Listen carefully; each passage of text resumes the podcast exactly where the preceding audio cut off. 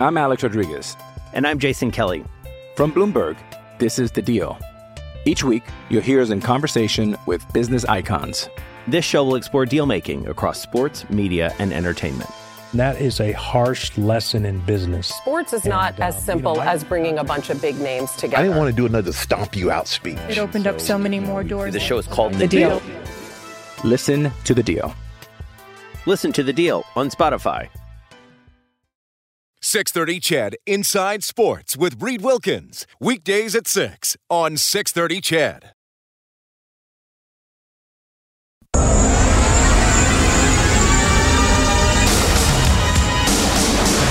Hopkins, left circle, wrist shot, score! Hat trick, Ryan Nugent Hopkins. Natey who's up across the 40, he swings it to the 45, the 50, down the sidelines he goes. Natey he's got all sorts of daylight inside the 10.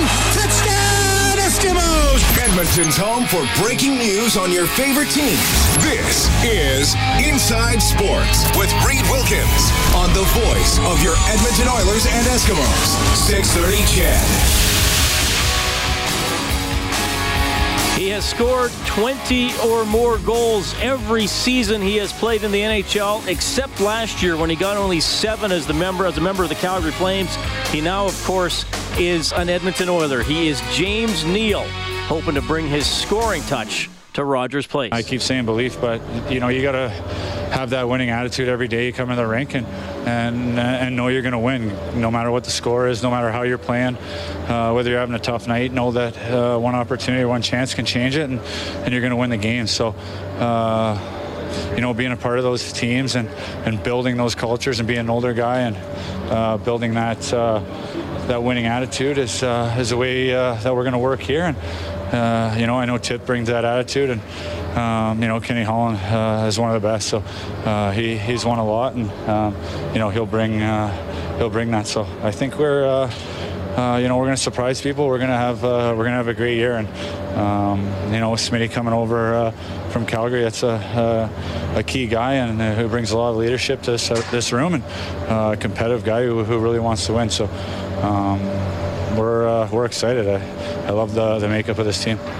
James Neal skating as part of the Oilers' informal skates this week. Of course, rookie camp will start tomorrow. We'll have more on that for you tomorrow night on Inside Sports. James Neal, I, I'm hoping to regain that touch. Like I said, only seven goals last year with Calgary traded to Edmonton for Milan Lucic in the summer. By the way, Lucic with some interesting comments today. We'll get to that as we roll along tonight. Now, the Oilers did not have an effective second line last season. It was often Ryan Nugent Hopkins with a couple of wingers better suited to play on a fourth line in the NHL. So is he going to jump in there with the Nuge? Is he maybe going to be up with McDavid and Draisaitl? Yeah, you know, of course I want to be in the top six. I think, you know, I've proven that I can, you know, play in that role and, uh, you know, I can put the puck in the net. So, um, you know, I've scored uh, 20 plus goals, 10 plus seasons. So, um, you know, I know, uh, I know I can score. And, um, for us, I think it's, uh, like I said, getting that belief of winning back in this locker room in the city and um, getting back in the playoffs. So, uh, all you got to do is get in the playoffs. It's it's a hard uh, hard task, but uh, we got the right players to do that. And then once you're in, you know anything can happen. And I think uh, you know we, we got two of the best players in the world, and um, you know game changers, and um, you know they're ready to go and they want to be in the playoffs. So um, lots of lots of excitement here. So that will be my question to you tonight. You can text 630 630, the phone number 780 496 0063. Where does James Neal go? All offseason, I've had him slotted in with Nugent Hopkins. You put Draisaitl and McDavid together, you give Kassian another chance to play on that line. You put Neal with Nugent Hopkins, finally give Nuge a shooter to pass the puck to, and then you got to get somebody else to step up, uh, Chiasson, somebody like that, maybe to play on that line. Or do you load it up? Do you say we're going McDavid, Draisaitl, and Neal, and you're telling other teams to try to deal with it, and you hope somebody steps up and plays with Nuge? Maybe Chiasson, maybe Joakim Nygard, maybe Tyler Benson able to make the team out of camp and get a spot there. That will be my question to you as we begin to consider lineup combinations for your Edmonton Oilers. Thanks a lot for tuning in tonight. It is Inside Sports on Oilers and Eskimos Radio 630 Ched. My name is Reed Wilkins. We will have the Eskimos next game on Saturday. They host the Calgary. Uh, they host the Calgary Stampeders. 3:30 for the countdown to kick off. The game will start at five. That same night, the Oilers rookies play the Flames rookies in Red Deer. I will be going down to cover that game and keep you updated. And then Tuesday, September 10th. We will have a live hockey broadcast from Calgary once again. Oilers rookies and Flames rookies. It'll start at seven after an abbreviated edition of Inside Sports. Uh, more chat on the Oilers between six thirty and seven with Rob Brown. We have a great hockey story coming up after the break. A kid from Leduc. Well, he's not a kid anymore. He's a man. But uh, this gentleman from Leduc. I'm Alex Rodriguez. And I'm Jason Kelly. From Bloomberg, this is The Deal. Each week, you'll hear us in conversation with business icons. This show will explore deal making across sports, media, and entertainment. That is a harsh lesson in business. Sports is not uh, as simple as bringing a bunch of big names together. I didn't want to do another stomp you out speech. It opened up so many more doors. The show is called The, the deal. deal. Listen to the deal. Listen to the deal on Spotify. Former U of A Golden Bear hockey player, now a shot at being an NHL linesman. You'll get to know Travis Toomey when we get back.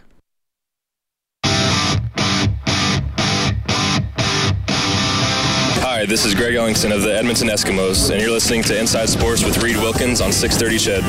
Well, our next guest has gone from being a golden bear to being a zebra. Please welcome to Inside Sports Travis Toomey. Travis, how are you doing? I'm really good. I hope you're doing well, and thanks for having me in today. Well, it is it is great to see you, and uh, and what a journey for you since uh, the last time uh, I would have been talking about you and a team you were on regularly. That was uh, well, that was four years ago. You finished at the U of A in 2015. Yeah, that's right. Uh, so it's been, uh, I guess, going on four years since I played, and uh, luckily for myself, we were able to finish off my last couple of years at the U of A with a couple championships. So that was a nice way to wrap up my playing career, and um, you know, it's been a lot of fun over the last little bit here, being back in the game of hockey, and uh, and obviously onto a new adventure. So. So, what was the transition for you? The the decision to to become an official was that on your mind when you were a player, or when did that really become a, a, re, a reality for you? Yeah, I don't think any player, if you ask them, would ever say that I'm going to be an official one day. Right. Uh, you go through enough games where they're the uh, the enemy of sorts, and um, and that's the player's mindset. But uh, for me, I actually. Uh, was two years out of playing before I even considered it or even had the thought. And um, after I was graduated from the U of A, I took a job with Sir Serdachny Power Skating and Hockey here in Edmonton. And uh, while working for Steve, we uh, we were running a three on three league as we do every spring, and I was just out there officiating it, and I was. Uh, doing my best Randy Mitton impression, getting down on one knee to wash out the offsides, and uh, co-worker of mine, Justin Taylor, uh, knew of a guy from his junior days, Chris Schlenker, who uh, played in Regina. It was from Medicine Hat and was now an NHL referee, and said, "Hey, you know, like you'd be really good at this. You got size, you can skate, and this guy did it. So that kind of planted the seed. Another coworker of mine, Christian Bolding, uh, his father-in-law is pretty connected down in Calgary with uh, with some of the NHL guys, and kind of pointed me in the right direction. And I still sat on it for a number of weeks, just kind of thinking, man, that'd be cool, but never actually considering it. And until I ran into uh, an acquaintance at a golf course, and he said the same thing. Like, man, they're looking for guys who played the game, and I think you'd have a good shot. So that's when I contacted uh, some of the more local guys who are higher up in officiating, and and that was kind of the beginning of it. So I, I just want to go back to something you said. You know, as a you said, players would never really think about becoming an official because you know players kind of can get caught that mentality where that's another team you're playing against. You're playing your opponent, and sometimes you feel like you're playing the officials as well. Now, as a player transitioning in, into wearing the stripes, are you conscious of that, like trying to break down that barrier, or y- you want players to be in that mindset, like, hey, I'm not anybody's side. I, I'm I'm enforcing what I'm seeing happening. That's that's my goal. Yeah, exactly. And uh, I think that I experienced that from a player's side is something that I've used as an official to my advantage, knowing what kind of emotions they have on the ice and and what they're feeling. And as a as an official, we are to be in an unbiased position to see the game and to make the calls and uh, we're there to serve the game, and that's uh, basically what we're trying to do: keep the integrity, keep the safety, and um, you know, there's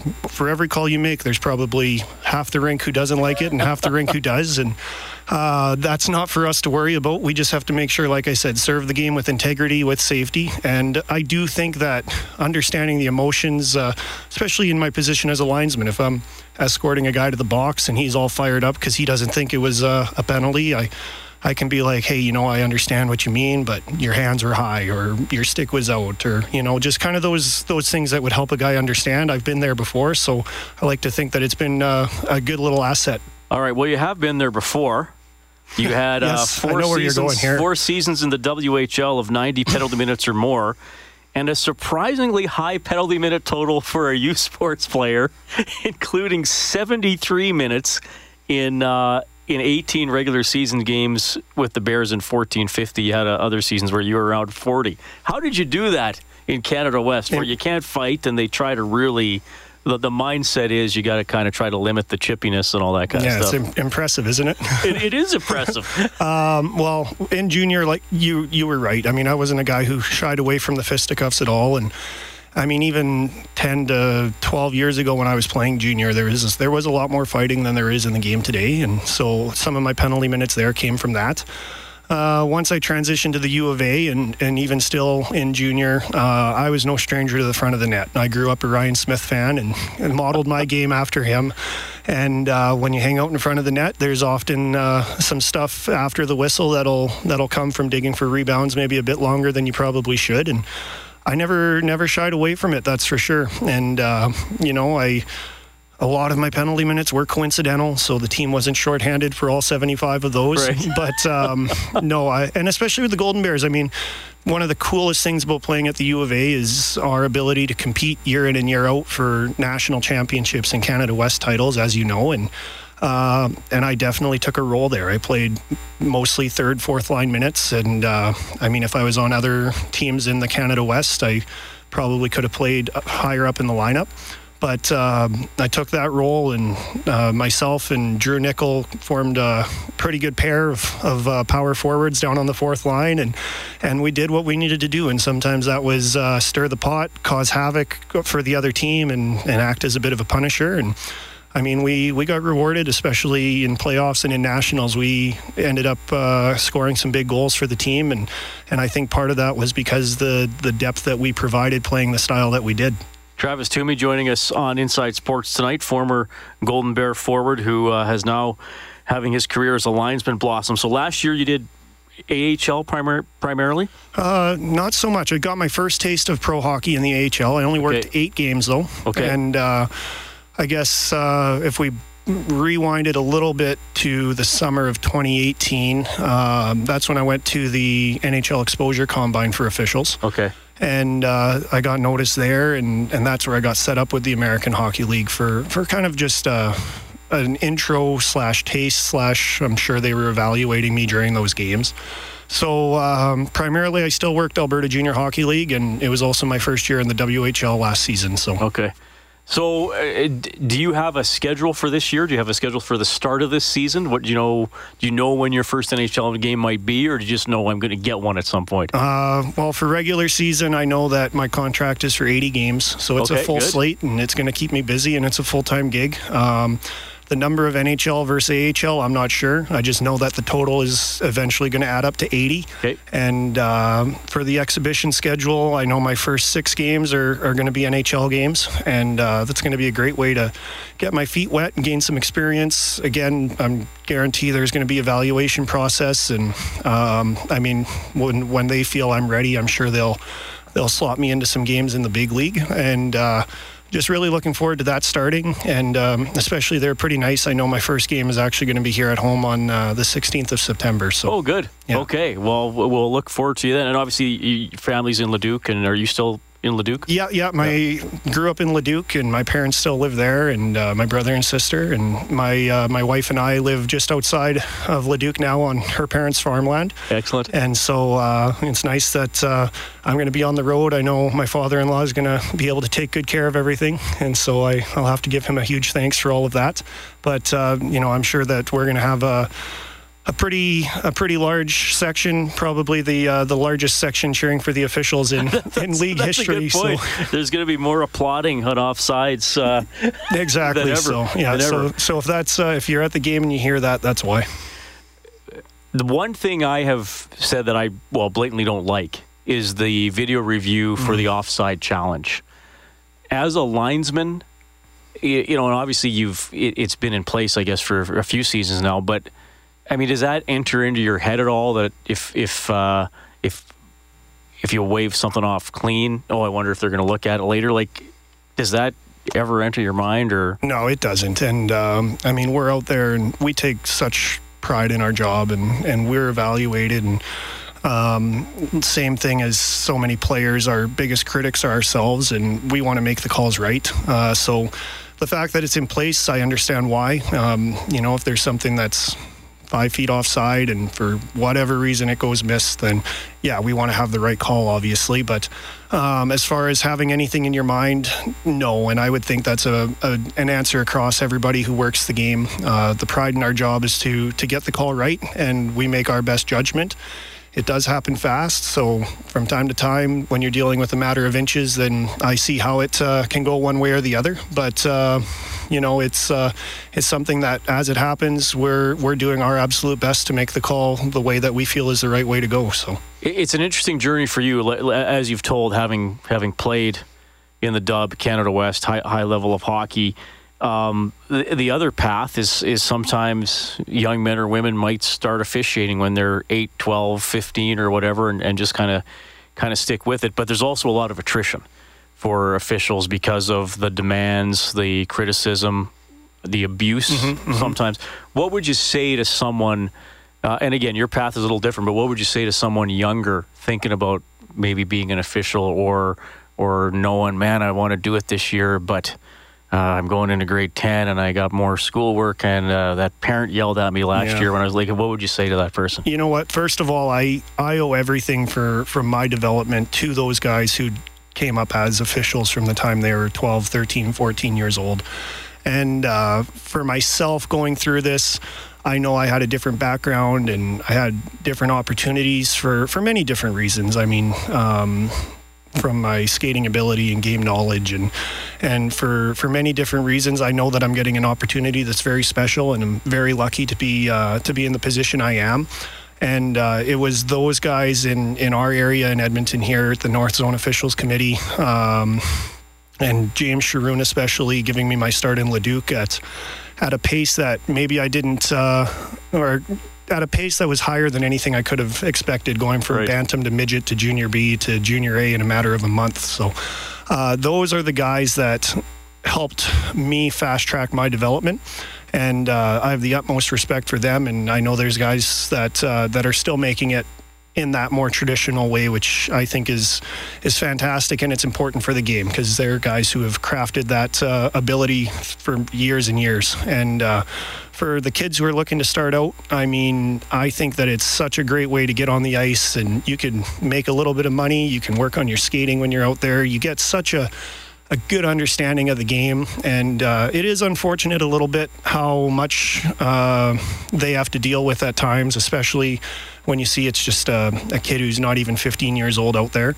Uh, so I hope my message to, to those kids is realize that um, you're out there for the good of the game. And if you're doing what you generally believe is right, then you're going to have people there to support you. And my message for, for hockey families everywhere is to just remember that uh, that these are just kids out there or young adults or whoever it may be. I mean, my first game that I did was a Bantam AAA girls game, and I was 27 years old with all this uh, hockey experience, and I was I was nervous, and it's uh, it's a weird position to be in. So um, I almost encourage anybody to go out and give it a try and and uh, and reevaluate a bit. But for anybody who wants to to start, just get out there and enjoy it and. Um, and use it as an opportunity to uh, to be a part of the game because I truly believe it's the greatest game on earth. It's given me so much in my life, and and I think that officiating is a really fun way to uh, to be involved, and that's kind of the only time you actually get to make money doing it. So, well said.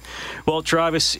Great story, good for you. I'll be uh, paying more attention, to, more uh, more attention to the little box showing you who the linesman is in each in each NHL game this year for sure because of this. All the best. Thanks for stopping yeah, in. Thank you very much again for having me, and uh, hope the rest of the season goes well for you. That's Travis Toomey, former U of A Golden Bear hockey player. He'll be working the lines in the AHL and the NHL this season, and he just said it. He's uh, going to have a preseason game in Edmonton in less than two weeks. Tennis. Andreescu leading Martins 3-2 in the second set, but pardon me, Mertens, but Mertens when you need mealtime inspiration, it's worth shopping Kroger, where you'll find over 30,000 mouthwatering choices that excite your inner foodie. And no matter what tasty choice you make, you'll enjoy our everyday low prices, plus extra ways to save, like digital coupons worth over $600 each week. You can also save up to $1 off per gallon at the pump with fuel points. More savings and more inspiring flavors make shopping Kroger worth it every time. Kroger, fresh for everyone. Fuel restrictions apply on the first set, 6 3. So the Canadian needs to win this set to stay alive. Rob Brown when we get back.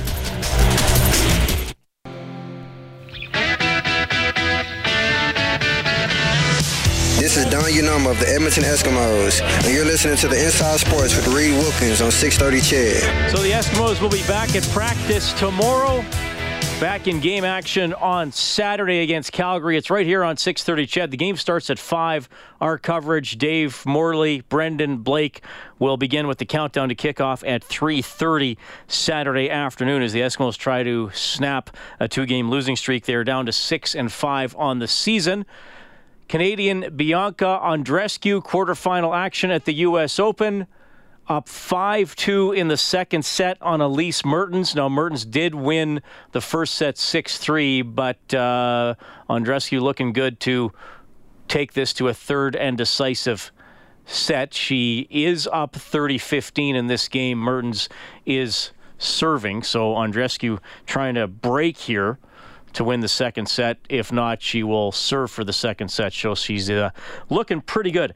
That was great to have uh, Travis Toomey on the show in the last half hour. That is quite a story. Played for the U of A Golden Bears, and uh, now going to be a linesman. He, as he said, he'll work 80 games this year combined between the NHL and the AHL. He doesn't know his exact schedule yet. He will start off with six NHL preseason games and then go from there. Pretty good opportunity and a bit of a different path from him, and it's come together pretty quickly for him. But, uh, you know, for, I, I just know from, and, and you don't get a lot of interviews necessarily with, with referees and officials. Sometimes you get to talk to them, but I, I do think there's an advantage if if you've played the game because you got to be able to keep up physically if you're a ref or a linesman. You got to be able to skate pretty well and, and, you have to know the game. So I think if you're someone who, who has played and, and knows some of the intricacies of the game, and even for Toomey, having been a guy who fought in the Western Hockey League and, and could mix it up as well when he played for the Golden Bears in Canada West and in U Sports, knowing some of those linesman player interactions and maybe how to calm down or talk to a player, all that helps. So an excellent, excellent opportunity for him. And, and I got to tell you, it's on the occasions, I mean, we've had Mike Cvik on the show a few times. Even earlier this summer, we had a couple of baseball umps in. I've always said it'd be it'd be great if current officials did a few more interviews. Maybe they shouldn't be available after every game. I asked Gary Bettman about that. I think it was a, year, about a year and a half ago, and he said our, our refs and linesmen don't have media training. They they don't all have the same first language. And if fans are angry, there's no answer that's going to satisfy them.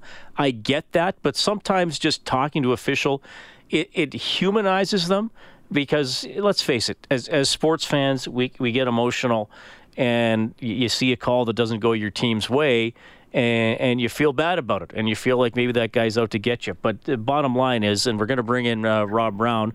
And Rob, you always make a great point and I think you and I do not hesitate to point out calls that we think are blown. That's just the nature of talking about sports. But you always make a great point.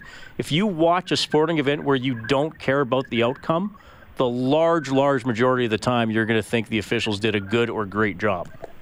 Uh, absolutely. It's true, though. I mean, I do a lot of uh, coaching in Albert, and I'll go watch games where I don't have, you know, any any skin in it. Where I just you know I'm there to enjoy and to watch and to help the coaching staff. But whether whatever team wins, it doesn't matter. The coach, the refereeing doesn't seem so lopsided.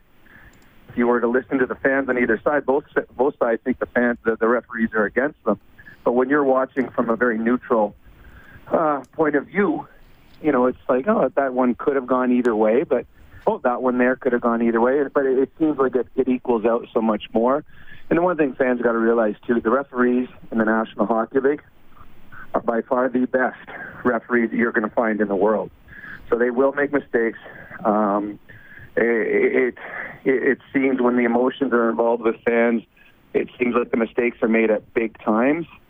But uh, I think that for the most part, the referees are doing an exceptional job. And until that one call goes against you, you don't notice them, and that's usually a good thing. Uh, from your playing days, I don't know if we've ever talked about this in all the years we've worked together. Was there a ref or a linesman that was just really good at talking to players and either explaining a call or maybe calming down a situation that could get out of hand? Um, there, uh, Paul Stewart was very good. I had Paul Stewart and as a junior referee, and then I had him again as a pro. And he, he would talk to you and joke with you, and uh, he, he got to know the player. And I tell you, it, it's and this is what I if I was telling any young referee coming up that to be human on the ice, to, to talk to the coaches during the game, talk to the players, because when you do, it's much harder to get mad at somebody who was just nice to you. It's much harder to scream at someone who just talked to you five minutes ago and asked how your family was doing. And that's what Paul Stewart was very good at. Kerry Fraser was another guy that uh, you could talk to, and he would talk to you, and he'd keep a a dialogue going, and you appreciated that. And, and then when they made it, and the other thing that I respected as a referee, and I or for referees to do, and I would tell any referee to, that's coming up now is to admit your mistake, because if you mistakes happen, coaches make mistakes, players make mistakes, refs do. If a ref comes over and says, you know what, before you say anything, I may have blown that call. I, you know what, from what I saw, this is what it seemed like, but now that I look back, I may have blown that call if you admit to that, then you no longer can get mad at that guy. What are you going to say? You screwed up. Well, you already admitted you screwed up. So now you're like, oh, okay, and that that diffuses the situation. It's when you have a referee that is adamant and, and arrogant and is arguing back on something that everybody in the rink knows was wrong. That's where you get the frustration of players. That's where you get the frustration of coaches. So when you make a mistake, or when you, you may have made a mistake, come to the bench, apologize. Say, you know what, I may have screwed that one up. You know what, I owe you. And you find that most coaches and most players will respect that. And all of a sudden, uh, it becomes a much easier game to referee because you've now got everything diffused and everyone is on the same level playing field saying, okay, let's move forward. That's past. You admitted the mistake was made and now we can just worry about the hockey game. Yeah, it, it's a very interesting relationship, and, and I've told you this, Rob, and I've, I've, talked about it on air a few times. When I used to do the, the U of A basketball games, I used to do play by play for the, for the Bears and Pandas. I did six seasons, and we would often do it courtside, and the the ref coach relationship was really interesting to watch. Now, basketball is interesting, Rob, because like sometimes the coach will just walk out on the court during play to have a conversation, not yeah. far out, but take a couple steps out. And and look, clearly there were times the referee has to issue a technical or be a stern warning, but there were times where it, I would see something escalate, and it would be just as much on the ref as, as, the coach because they would get combative right away. And I always found the best refs, especially the first couple conversations. I mean, they have to draw the line eventually, but the best refs in those situations would say, you know, whether it was Don Horwood or uh, or Barnaby Craddock or whoever, they'd say, Don, I hear what you're saying. I can't see that when I'm watching the guy with the ball. So if there's holding away from the ball, thanks for telling me. I'll look for it. But you got to realize I'm watching the, the man guarding. They, they, they, they tell you, I can't see all 10 players on the court at the same time. And, and those are the refs that tend to, to calm it down and have better relationships with the coaches. Well, and when you have better relationships, you have better games. Again, that's just like the referee coming over saying, hey, you know what, I missed it. You, you may have said that. I missed it. My fault. That's on me. I'll do a better job. And as soon as you say that as a coach or as a player, you can't be negative towards that guy anymore. You just admitted he was wrong because that's usually when you're yelling at a guy, it's because he did something wrong. And what you're yelling at him for is you're yelling at him because you want him to admit it. As soon as if a ref comes over right away and says, you know, I, I screwed up, it's done. There's nothing you can yell at. And if you yell at after that, then you deserve a penalty. you deserve a bench mark because he just admitted he was wrong. So there were refs that were very good at it, but there were also refs that I've had in my career that were the exact opposite. That as soon as they stepped on the ice, they had an arrogance about them. And if you talk to them in a in a conversational tone, they would all of a sudden lash out at you. Well, then that frustrates the player. And if you see a referee that both teams are mad at, well, then obviously that referee is doing something wrong. Because there's got to be one team that should be happy. But I, we, and we've done many games over the years with the others where both teams are furious with the referee.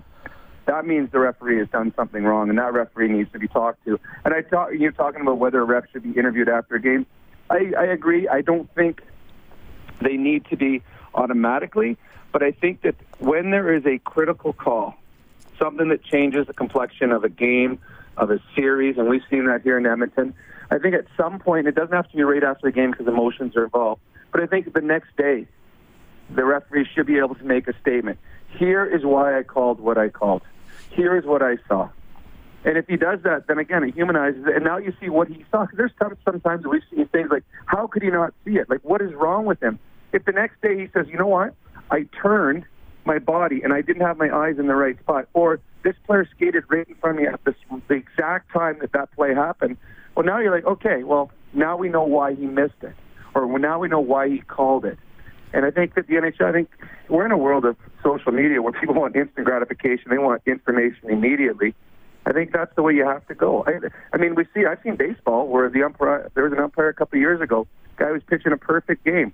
Last out of the game, the ump called him safe. And like he was clearly out. Oh, yeah. James Joyce and uh, Galarraga was the pitcher. I forget his first yeah. name. Yeah. And uh, the umpire came out afterwards, talked to the media, and he was crying because he was so upset that he screwed up and cost this guy a perfect game. Like he was, it was hurtful. Like I felt for the umpire after the game. But I thought that is good on Major League Baseball that they let this guy go out there and talk, and the guy admitted he screwed up. And then at that point, I mean, the pitcher like, well, he, yeah, he admitted it. I mean, what can I do about it? A mistake was made, and everyone makes mistakes. And I think the honesty that you get from a referee or an umpire goes a long way towards appeasing fans or players or coaches who are upset with a call. Just want to update the tennis here, Rob. Uh, Bianca does win the second set 6 2, so now into the third set against Mertens U.S. Open quarterfinal. So, third and decisive set. Winner goes on to the semi. It's been fun watching her this summer, absolutely. Rob Brown, our uh, in game analyst for our Oilers broadcast on 630 CHED, joining us. All right, James Neal, Rob, when yep. he was acquired, first thing that popped into my mind there's a winger for Nuge. Uh, but more and more discussion, and he's been skating with some of the guys with their informal skates. He just says he wants to play on the top six. Obviously, he's going to be in the top six. The Oilers need him there. I mean, is it an automatic he's with Nuge? Or, did, or do you load up and say, you know, sorry, Zach, you did well last year, but we got a guy who scored 20 or more 10 times, and, and you load up McDavid, uh, Draisaitl, and, uh, and Neal? What are you thinking? I, I don't think you could put him with McDavid and Draisaitl. I, I just don't. This is a team that's naked from the first line down.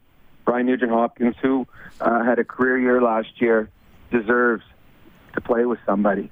Now, uh, maybe we, as the season goes on, maybe you see Neal play McDavid and you drop Draisaitl with Nugent Hopkins, and that's something that you and I have talked about over the last year or two. That maybe Connor McDavid is good enough that he can make other players better and maybe it's Nugent Hopkins and Draisaitl that play together and try to find a little bit of chemistry. But I don't think you can put three on one line. I just, again, and the same thing goes back to that saying for the number of years, the Oilers are not deep enough in the wing position that they can have three guys on their top line because they don't have the, the depth to have someone to play with Brian Nugent Hopkins.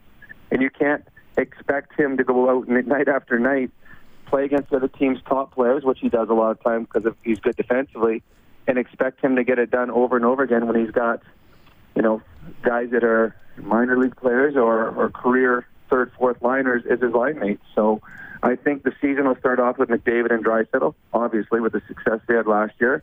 I think Neal will play with Nugent Hopkins, and the Oilers will hope that those two twosomes will find chemistry that they can plug holes on the other side uh, uh of the wingers with other players that can fill in there. But yeah, I don't see Neal playing with McDavid and Draisaitl to start the season. They need some depth. Too many teams in the in the Western Conference now are two, three lines deep. That if you don't give Nugent Hopkins someone to play with, the Oilers are again just one one line team. Yeah, that, that's that's what worries me too. And, and I mean, look, as as we know, lines can change game to game sometimes with hitch uh, minute to minute. But yeah, we, but no, but seriously, I, am sure he, he will play with McDavid at some point. But but you're right, and we saw this last year.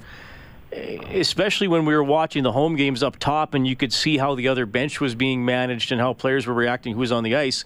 Teams just decided, all right, 45 second shift for McDavid, Draisaitl, and whoever. We just defend. Like it was almost like a team was on defense in football. We'll just, if we get a turnover, great. Other than that, we get a stop, make them punt, and then we're and then we can go with our, like they some teams it was like they weren't even thinking offense with McDavid and Draisaitl were on the ice. They just thought survive this shift, and then we got the other seventy five percent of the game to, to, score ourselves. Well, what we saw too many times last year that when the Oilers played, eh, like you said, there the team would hold their breath when McDavid was out there with Draisaitl, and then when they went off the ice, they got to relax for four minutes, and then they had to hold their breath for for forty seconds. Then they got to relax. And when a team gets to relax uh, they get more rested, they get more confidence, uh, and they feel good about themselves.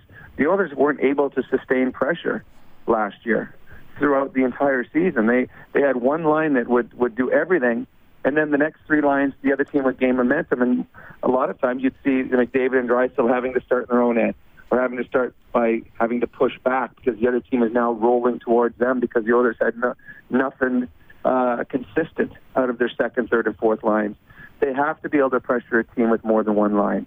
Uh, Neal has got a bunch to prove this year.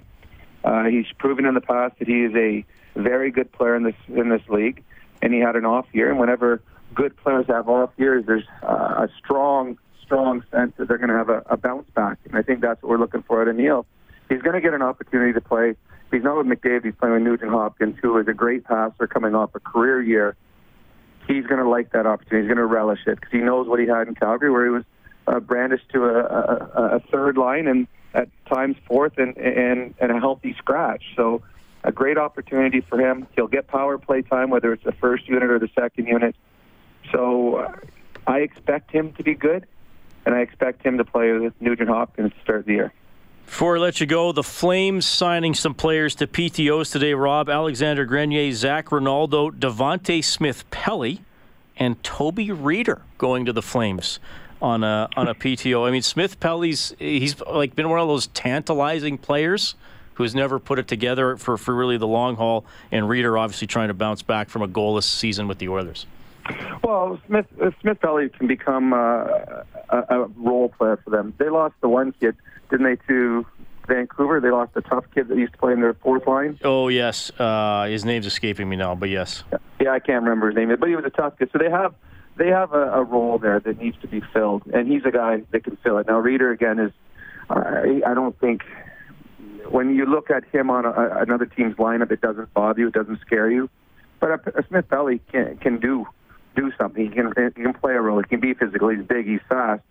I think for him the expectations are much higher because of his draft pedigree and the abilities that he has. He just is unable to put them all together to be what many expected him to be. But I think he's a player that I expect that will make Calgary this year, and he'll be a you know a fourth line role player that tries to provide a little bit of energy.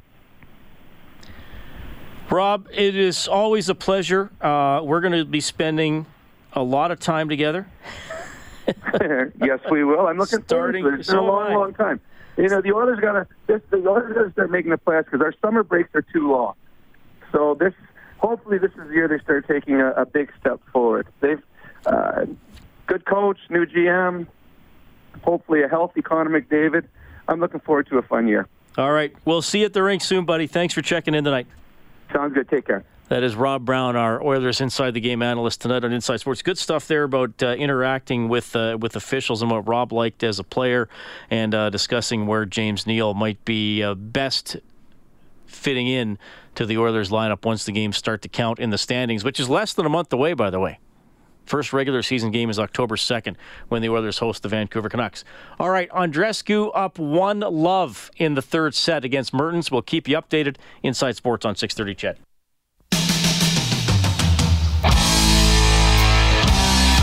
Your home for all the news and expert opinion. Inside Sports with Reid Wilkins on 630 CHED. Yeah, love rolling into the fall here. A lot to talk about. NFL starts tomorrow. CFL getting down to the nitty gritty. NHL starting up. We got the U.S. Open tennis on the old tube here. It is fun. Oh, and this is uh, a lot of fun here, too. Our friends down the street at Global Television, they are once again going to put together a documentary on a game day experience at an Eskimos game as seen through the eyes of fans and some of the players' families as well. My buddy Kevin Karius worked really hard on this last season, and they're documenting their experiences on camera phones, and then you can send them to social media using either the hashtag One Empire or GN All In. So Global News All In, GN All In, one word. So they're doing it again this year. Uh, the feature game going to be obviously the game this Saturday against Calgary. It'll also incorporate some experiences from the game on Monday in Calgary. So any video or pictures you have of you and your family watching the game, uh, whether it be in person or on TV or, or, or through the internet or anything showing your excitement for the Eskimos put them on social media. Again, the hashtags you can use either One Empire or GN All In, and uh, they did a great job with this last year. It was really cool. So uh, Kevin and company working on that. That is awesome stuff. You can always text 630 630, our phone number 780 496 0063. Email insidesports at 630ched.com. Jared says, I would expect Nygard on Ryan Nugent Hopkins left wing unless Tyler Benson takes it and James Neal would be on the right side. Uh, James says uh, Rob made a good example mentioning Paul Stewart. Did he not play in the NHL at one point? And uh, yes, he did. And John says, Reid all the high profile players who come here are optimistic at first. Then the leechers, uh, then the leeches and vultures and life sucking vampire fans and local media crush their spirit and ruin it. That is a text from John to 630, 630. Uh, I don't know about that, John, but you did inspire my uh, an inspired idea for a, a screenplay I'd like to write. Life-sucking vampire fans. That's that's got a cinematic experience written all over it. A little more from James Neal. We'll have Golden Bears quarterback Brad Launhardt on the show and Ryan Ford, light heavyweight boxer, back from a tough result in London, England. He's not happy about it. We'll have that story too.